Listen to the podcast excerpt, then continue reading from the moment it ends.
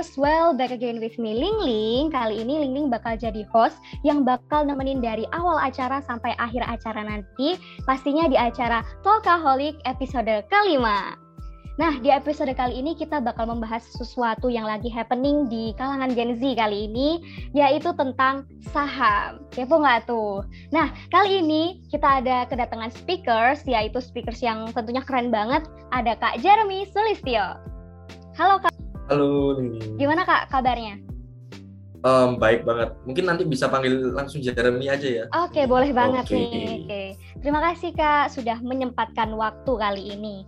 Nah, Kak Jeremy Sulistyo ini merupakan investment enthusiast dan kita akan sharing membahas topik yang up to date nih bareng Kak Jeremy.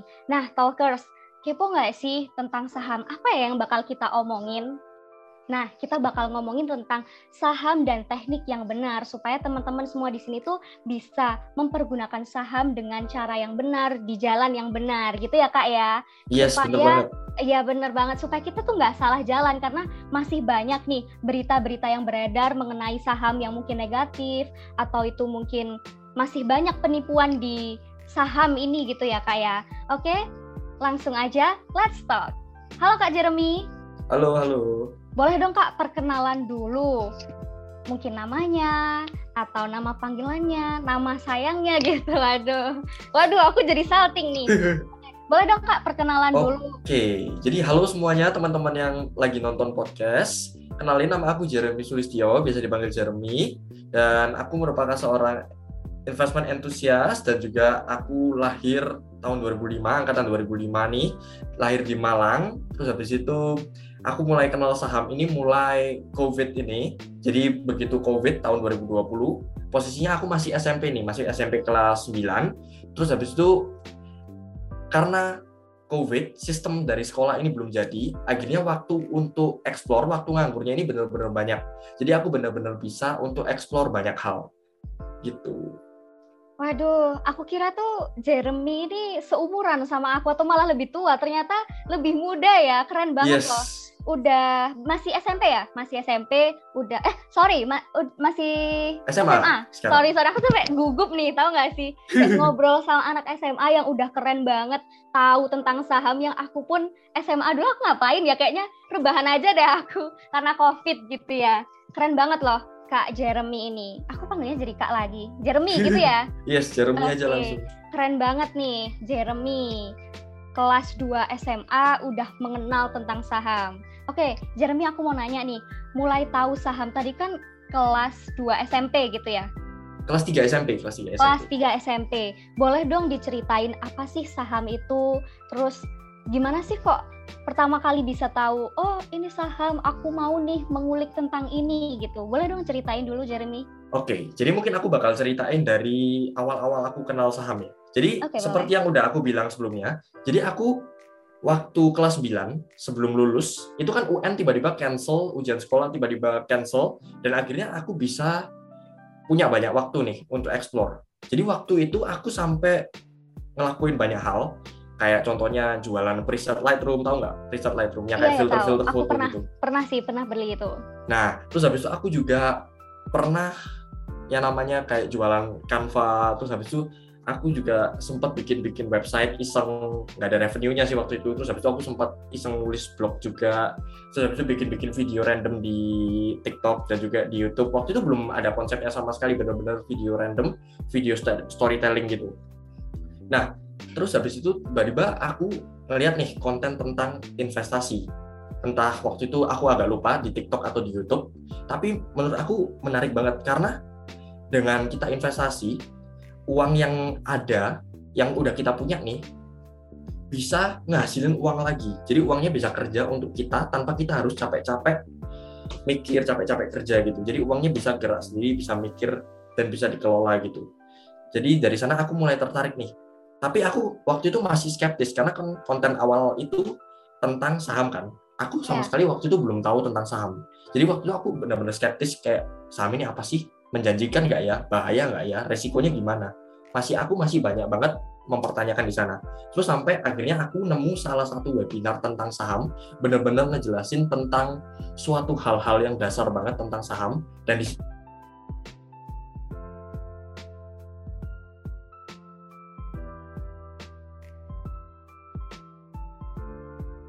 waktu aku bisa dapat dapat kesempatan jadi student ambassadornya salah satu platform edukasi finansial. Kalau misalnya mungkin ingin tahu, mungkin ternak uang, mungkin tahu. Aduh belum tahu tuh apa itu ternak uang. Oke, jadi waktu itu baru satu bulan yang lalu aku jadi ini student ambassador nggak sih dari September 2021 aku jadi student ambassadornya ternak uang dan kontraknya baru habis bulan lalu gitu.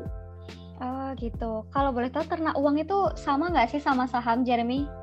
Oh, Tahu bukan. gimana tuh? Kalau ternak uang itu waktu itu platform edukasi investasi. Oh, jadi kita bisa ya, jadi kita bisa belajar investasi di sana. Oh gitu, keren banget loh. Berarti memanfaatkan COVID-19 ini dengan baik dan benar ya. Yes. Jarang ada loh remaja-remaja yang kayak gitu. Berarti bisa dicontoh nih buat audiens-audiens kita kali ini. Karena ini kan masih pandemi juga ya. Mungkin udah jadi endemi juga. Jadi buat teman-teman semuanya wajib banget untuk mempergunakan waktu luang dengan baik mungkin, sebaik mungkin gitu. Oke, eh, tadi boleh dong Kak di-review sedikit lagi. Kalau kita kan awam tuh, orang awam tuh nggak tahu ya. Jadi saham itu sebenarnya apa sih Kak? Kayak Oke. kenapa aku harus menanam saham gitu? Kenapa aku harus tahu tentang saham itu gimana sih? Oke, jadi secara simpelnya, secara sederhananya, saham itu adalah surat berharga tanda kepemilikan suatu perusahaan. Ketika kita membeli suatu saham, artinya kita membeli bagian kepemilikan dari suatu perusahaan di mana kita beli sahamnya. Contohnya nih, misalnya kita beli saham di perusahaan, katakanlah perusahaannya perusahaan A. Perusahaan A ini punya total 100.000 lembar saham. Dan kita mau beli nih, total 10.000 lembar saham. Artinya kita membeli 10% bagian kepemilikan dari perusahaan di mana kita beli sahamnya. Di, di sini konteksnya perusahaan A ya. Nah, kalau misalnya di saham sendiri, aset yang diperjualbelikan, yang ditradingkan itu jelas. Aset yang diperjualbelikan itu perusahaan, company. Jadi kalau misalnya mungkin ada instrumen investasi yang menjanjikan return yang besar, terus habis itu tapi nggak ada asetnya, asetnya nggak jelas. Mungkin kita harus skeptis di sana. Tapi kalau misalnya di saham, asetnya ini benar-benar jelas. Asetnya itu company. Jadi kalau misalnya ada apa-apa, barangnya itu ada, company-nya itu ada gitu. Oke, jadi saham itu merupakan surat berharga gitu ya, Jeremy Yes. ya. Nah, aku mau nanya nih, kenapa sih kok aku atau mungkin audiens podcast kita kali ini tuh harus gitu menanam saham atau harus berkecimpung di bidang saham persahaman ini? Oke, jadi kalau misalnya menurut aku sendiri, setiap orang itu nggak harus yang namanya investasi saham, tapi setiap orang harus investasi. Tapi kalau misalnya di saham sendiri, keuntungannya itu ada banyak banget. Dua di antaranya itu adalah hasil keuntungan melalui dividen, pembagian hasil keuntungan. Jadi kalau misalnya suatu perusahaan nih dapat laba bersih, dapat keuntungan. Nah, itu biasanya entah itu keuntungannya bakal dikelola lagi sebagai modal bisnis di periode selanjutnya atau bakalan dibagi ke pem- para pemegang saham. Nah, itu salah satu keuntungannya namanya dividen. Dan juga keuntungan kedua namanya capital gain. Jadi dengan capital gain, ini simpelnya kenaikan harga saham itu sendiri. Jadi kalau misalnya kita beli saham nih, misalnya kita beli sahamnya di harga 1.400, terus habis itu dua hari lagi atau misalnya sampai satu, satu bulan lagi itu harganya naik ke 1.800 itu artinya kita dapat keuntungan berupa yang namanya capital gain gitu. Oke, aku tertarik nih sama tadi kata-katanya Jeremy. Kalau kita itu nggak nggak selalu harus invest saham, tapi kita harus punya invest gitu ya. Nah, Yes. menurut Jeremy yang masih usia SMA ini, kenapa sih kita harus punya investasi gitu? Oke. Apa sih yang menjanjikan dari investasi? Oke, jadi simpelnya kalau misalnya kita mau investasi, investasi itu kenapa harus? Karena kalau menurut aku kita itu nggak akan kerja selamanya. Ya paling mentok-mentok kita bakal kerja sampai usia 50, 60. Setelah itu kita pasti pengen dong yang namanya pensiun. Nggak mungkin kita mau kerja selamanya. Benar-benar, aku Nah. setuju juga sih sama itu. Tapi kalau misalnya kita mau pensiun, kita juga harus dong punya uang cadangan atau revenue stream tetap. Kalau misalnya kita nggak punya investasi, nggak punya uang, nggak punya uang yang bekerja untuk kita, kita akan selamanya kerja. Jadi menurut aku alasan kenapa setiap orang harus investasi, ya gitu. Karena kita nggak bakal kerja selamanya. Bener sih, aku juga setuju. Aku tuh pernah tahu tuh di TikTok kalau kalau investasi tuh bisa jadi penghasilan yang menjanjikan di waktu tua nanti gitu ya, Yes, bener ya. banget. Oke, kita boleh ganti topik lagi nih ya. Tadi itu kan tentang apa sih saham itu, kenapa kita harus mengenal saham gitu. Nah, aku tuh masih kepo nih. Banyak banget gitu kan orang awam, netizen nih, apalagi netizen banyak nih, kayak misunderstand tentang saham kayak banyak yang bilang saham itu judi atau saham itu sebenarnya bisa bikin kita bangkrut loh atau kayak berita-berita negatif lainnya gitu. Nah, kalau menurut Jeremy sendiri itu gimana sih? Apakah benar atau salah atau gimana sih cara kita untuk mengantisipasi hal tersebut dan gimana cara Jeremy untuk menanggapi berita-berita negatif tentang saham tuh? Oke, jadi seperti yang udah aku bilang sebelumnya, saham ini yang kita perjualbelikan itu bagian kepemilikan dari perusahaan. Jadi ketika kita beli saham, kita itu beli bagian kepemilikan dari sebuah perusahaan di mana kita beli sahamnya. Nah, mungkin banyak orang yang bilang saham itu judi. Kalau menurut aku, setiap yang kita lakuin itu bisa jadi gambling atau bisa jadi judi. Nggak cuma di saham kalau misalnya kita taruh uang sembarangan di bisnis, tapi kita sama sekali nggak tahu bisnis kita itu gimana cara dapat hasilnya, gimana cara dapat revenue streamnya, terus itu sama sama aja kita judi juga. Kita asal taruh uang kita tanpa kita ngerti lebih lanjut. Sama juga ketika kita investasi saham. Ketika kita mau taruh uang kita di suatu saham atau di suatu aset instrumen investasi apa pun, kalau misalnya kita nggak tahu sama sekali aset instrumen investasi apa pun, terutama kalau misalnya ini di saham, kita sama sekali nggak tahu perusahaan apa yang kita beli. Kalau menurut aku itu sama sama aja dengan judi. Kita benar-benar nggak tahu bisnis modelnya gimana, manajemennya gimana, laporan keuangannya gimana, tapi kita asal beli mungkin karena namanya bagus gitu. Nah itu bisa jadi judi. Oke, jadi kita sendiri gitu ya yang memilah-milah kita mau naruh saham di mana, kita mau beli yes. saham di mana, kayak gitu ya. Oke. Iya, kita harus kita harus istilahnya kita harus tahu lah apa yang kita beli. Kita harus benar-benar tahu nih, ini perusahaan apa sih yang kita beli? Cara perusahaan ini generate income itu gimana? Manajemennya siapa aja di baliknya? Apakah yang direksi-direksinya ini apakah punya kepentingan untuk naikin harga sahamnya atau enggak? Terus habis itu tujuan perusahaannya apa? Kita harus benar-benar tahu di situ. Oke, berarti kita benar-benar harus mengulik tentang perusahaan itu juga ya, yes, Jeremy ya. Oke, aku mau next ke pertanyaan selanjutnya. Aku mau nanya, gimana sih cara kita buat tahu nih tentang tadi apa yang dikatakan Jeremy, gimana tentang profil dari perusahaan ini, apakah baik untuk kita tanam saham di sini, apakah baik untuk kita beli saham di sini, itu gimana sih caranya? Membedakannya, atau cara taunya atau gimana? Oke, jadi supaya kita bisa tahu apakah perusahaan ini sehat, apakah perusahaan ini baik, itu dengan cara kita lihat laporan keuangannya. Dan kita ngelakuin yang namanya analisa fundamental. Analisa fundamental ini kita lihat dari historical perusahaan, dari laporan keuangannya, dari manajemennya gimana. Nah, kita itu perlu lihat beberapa hal. Apakah perusahaan ini sehat? Apakah perusahaan ini punya banyak utang atau enggak? Terus habis itu apakah perusahaan ini profit? Apakah perusahaan ini menghasilkan keuntungan yang konsisten setiap tahunnya? Dan apakah perusahaan ini tiap tahunnya grow atau bertumbuh. Jadi kalau misalnya perusahaan ini nggak bertumbuh nih setiap tahunnya, setiap tahunnya stagnan, terus habis itu perusahaannya nggak profit, terus perusahaannya banyak utang, itu bisa mulai lampu kuning lah kita di sana. Oke, jadi kita harus benar-benar tahu ya tentang laporan keuangannya. Aku kepo nih, kan aku tuh orang awam banget gitu ya tentang saham. Kita tuh bisa tahu laporan keuangannya tuh dari mana sih atau kita mungkin cari di internet atau gimana sih itu caranya?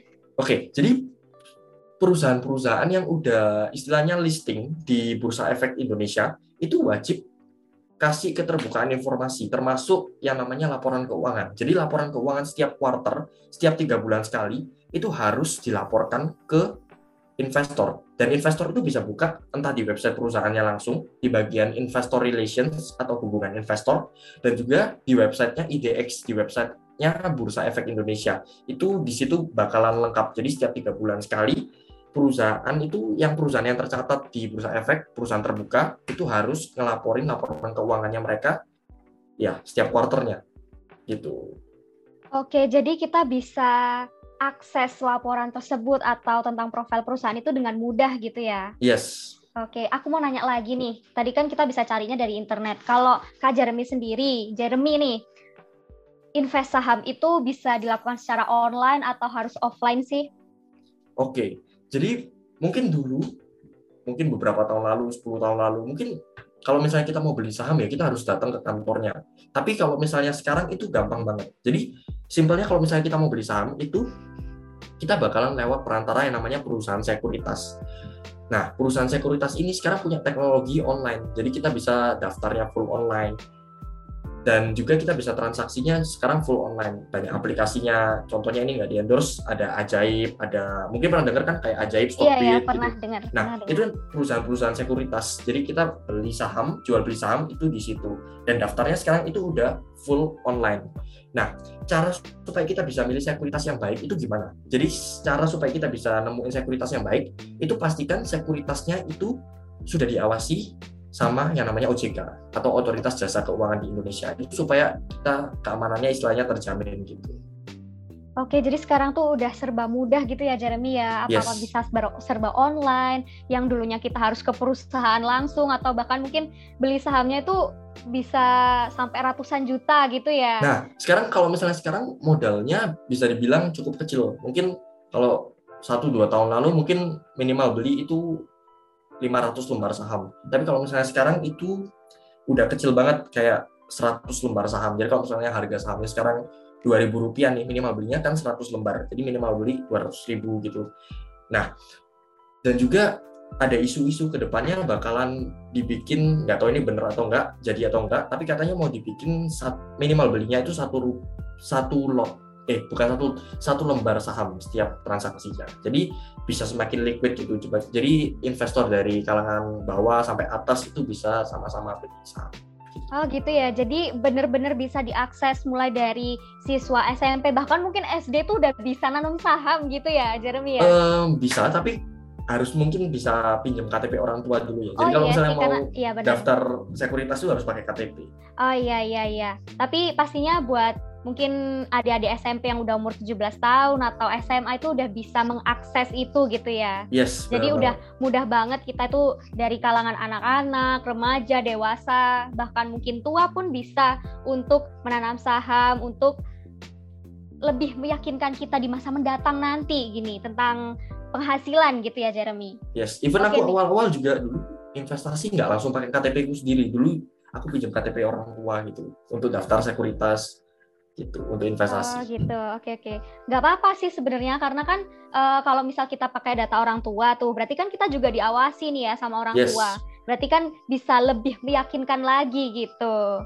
Oke, kalau tadi tuh aku denger-denger udah gimana saham, terus cara kita membedakan tempat saham yang harus kita beli atau kita tanam saham itu gimana? Sekarang aku nanya nih, kalau dari yang tadi-tadi pasti kan untuk menanam saham sendiri, untuk membeli saham sendiri itu kan banyak resiko yang harus dipertimbangkan nih ya. Gimana sih cara Jeremy untuk mempertimbangkan segala resiko itu tadi? Boleh dong ceritakan sedikit gitu tentang pengalaman Jeremy. Oke, jadi kalau misalnya di saham, resikonya itu secara garis besar tuh ada dua ya. Jadi yang pertama itu capital loss, yang kedua itu resiko dilikuidasi. Nah, yang paling sering ada di dunia saham di dunia pasar modal itu mungkin yang paling sering dialami sama investor itu yang namanya capital loss atau penurunan harga saham suatu perusahaan. Jadi kalau misalnya kita beli nih harga saham misalnya katakanlah di 5000 terus habis itu bulan depan atau tahun depan kita cek lagi nih investasi saham kita. Loh kok turun ke 3500 dan kita mungkin terpaksa harus jual di sana. Itu namanya capital loss resiko pertama. Dan resiko kedua itu adalah resiko dilikuidasi kalau misalnya perusahaan dinyatakan bangkrut. Nah sebenarnya kalau misalnya kita bahas nih di resiko yang paling sering ditemui sama investor capital loss apakah cara untuk mengetahui apakah harga saham akan turun atau naik? Mungkin setiap orang itu nggak ada yang tahu ya apakah suatu saham akan naik atau turun. Tapi mungkin kita bisa analisa analisa secara makroekonominya. Jadi mungkin ada beberapa contoh nih. Kayak contohnya yang baru kejadian 1 sampai 2 bulan lalu invasi Rusia Ukraina, tahu kan? Iya tahu tahu, sempat nah, dengar tentang itu. Nah, invasi Rusia Ukraina ini dampaknya benar-benar gede banget, termasuk ke Indonesia, termasuk ke bursa efek Indonesia, pasar saham Indonesia. Nah, karena Rusia ngeinvasi Ukraina, akhirnya Rusia ini disanksi nih sama negara-negara, nggak boleh ekspor ke mereka. Nah, dengan begitu, karena Rusia ini salah satu negara yang besar punya sumber daya alam, kayak sebagai penghasil minyak mentah terbesar kedua di dunia, penghasil gas alam terbesar kedua di dunia, akhirnya mereka nggak bisa ekspor. Dan akhirnya negara-negara seperti Indonesia yang juga salah satu penghasil minyak mentah, penghasil CPO, penghasil gas alam, itu salah satu yang diuntungkan. Makanya waktu ada berita makroekonomi Rusia invasi Ukraina kemarin, akhirnya saham-saham kayak saham-saham CPO, saham-saham gas alam, saham-saham minyak mentah itu pada naik semua. Jadi salah satunya ke mana arah pergerakan bursa saham itu salah satunya dengan cara kita lihat makroekonominya stay update. Dan juga yang paling baru nih contoh kedua itu dengan cerita yang baru kejadian di minggu di bulan ini di bulan Mei ini. Hmm. Jadi Amerika baru aja naikin suku bunga mereka ke level yang lebih tinggi, levelnya namanya 50 BPS yang sebelumnya 25 BPS. Nah, alasannya kenapa? Karena alasannya inflasi di Amerika itu udah terlalu tinggi. Jadi kalau misalnya rata-rata inflasi di Amerika biasanya nggak setinggi ini, tapi rata-rata tapi inflasinya di Amerika tahun ini sekitar 8% lebih gitu. Dan ini buat negara maju kayak Amerika ini benar-benar nggak bagus banget karena ekonomi mereka bisa disalip kalau misalnya inflasinya dibiarin kegedean. Akhirnya Amerika terpaksa naikin suku bunga dan akhirnya apa yang terjadi begitu Bank Sentral Amerika atau The Fed naikin suku bunga akhirnya saham-saham kayak contohnya saham-saham teknologi mereka benar-benar hancur banget harga sahamnya kayak contohnya Google habis itu kemarin Microsoft itu aku cek harganya dalam satu bulan terakhir benar-benar turunnya banyak banget gara-gara Amerika naikin suku bunga. Karena dengan kita tahu makroekonomi gitu kita bakal tahu nih industri mana sih yang bakal stand out? Apakah industri ini atau industri itu gitu. Okay. dan mungkin okay, boleh dilanjutkan. Tadi pertanyaannya apa ya? Yang terakhir oh cara menghindari resiko yang ada iya benar cara menghindari resikonya gitu oke jadi mungkin untuk menghindari resiko yang ada di dunia pasar modal ini adalah don't put our egg in one basket. Jadi jangan taruh semua telur kita itu dalam satu keranjang. Jadi kita bisa ngelakuin yang namanya diversifikasi. Jadi jangan kita punya saham cuma satu atau dua. Kalau misalnya saham ini turun, turunnya bakal kerasa banget. Tapi diversifikasi kita punya at least 5 sampai 6 saham. Tapi jangan terlalu banyak juga. Jangan sampai kita kayak koleksi saham gitu sampai kita kenapa punya tuh, Jeremy? total 20 Kok nggak bisa kalau nggak boleh banyak-banyak tuh kenapa tuh? Nah, kita kenapa nggak boleh banyak-banyak? Karena yeah. kita perlu tahu juga tentang setiap saham yang di mana kita invest kan. Kita harus tahu manajemennya gimana, laporan keuangannya gimana, hasil hasil update-nya gimana setiap kuarternya. Yeah. Kita harus tahu manajemennya gimana, corporate action, corporate action gimana ya? Kayak aksi korporasinya yang bakal mereka lakuin gimana. Kalau misalnya kita punya terlalu banyak saham kayak pasar gitu kan kita agak bingung nih mau ya, lihat yang mana nih setiap hari iya benar-benar nah gitu tapi kalau bisa ya. kita harus taruh saham tuh di beberapa tempat tapi jangan yang sampai banyak-banyak yang sampai kita nggak bisa ngatasin gitu ya yes yang pasti kita perlu diversifikasi asal kita tahu nih um, kita tahu saham-saham apa aja yang kita beli dan kita benar-benar ngerti di sana. Dan juga kalau misalnya kita cuma punya satu atau dua saham begitu turun misalnya berapa persen 10 persen itu kan pasti kerasa banget karena kita cuma punya dua saham. Tapi kecuali kalau misalnya kita punya benar-benar punya conviction atau keyakinan dalam satu dua saham itu ya go ahead go ahead nggak apa-apa tapi kalau misalnya kita mau main aman kita better punya beberapa saham gitu oke ini boleh nggak sih tanya tentang mungkin pribadinya Jeremy. Kalau Jeremy sendiri naruh saham tuh di berapa perusahaan sih? Oke, jadi kalau misalnya terakhir ini mungkin sekarang cuma pegang tiga, mungkin nggak bisa sebut sekarang. Iya. Aku sekarang perusahaan cuma pegang tiga saham. Tapi kalau misalnya biasanya, kalau misalnya lagi benar-benar aktif banget, karena ini kan juga aku baru ujian, biasanya aku pegang 5 sampai enam saham. Oh, banyak juga ya, keren loh masih ya. SMA udah bisa maintain beberapa perusahaan tadi banyak itu termasuk banyak itu. Ini aku ada kepo nih satu pertanyaan terakhir dari aku sendiri nih. Oke. Okay. Misalkan kita nih mahasiswa atau siswa SMA, SMP. Nah, kita tuh perlu nggak sih kayak beli saham itu langsung banyak gitu? Atau mungkin tipsnya dari Jeremy sendiri untuk awal mula kita membuat modal itu gimana sih? Atau ngumpulin uang saku atau bagaimana tuh? Oke, okay. Jadi mungkin kalau misalnya kita belum punya revenue sama sekali ya, kita hmm. bisa mulai investasi dulu, jangan langsung ke instrumen investasi di produk keuangan. Tapi kita bisa investasi dulu di ilmu. Kita harus belajar high income skill. Jadi kita harus belajar dulu gimana caranya bisa menghasilkan uang. Dengan cara kita belajar skill-skill yang bisa menghasilkan. Entah itu kita ikut webinar, entah itu kita ikut workshop, atau kita ikut les atau sebagainya yang bisa bantu kita untuk cari kerja atau bantu kita untuk freelance atau sebagainya. Nah, begitu kita udah mulai dapat revenue nih, kita perlu siapin dulu yang namanya darurat dan juga asuransi sebelum kita mulai yang namanya investasi.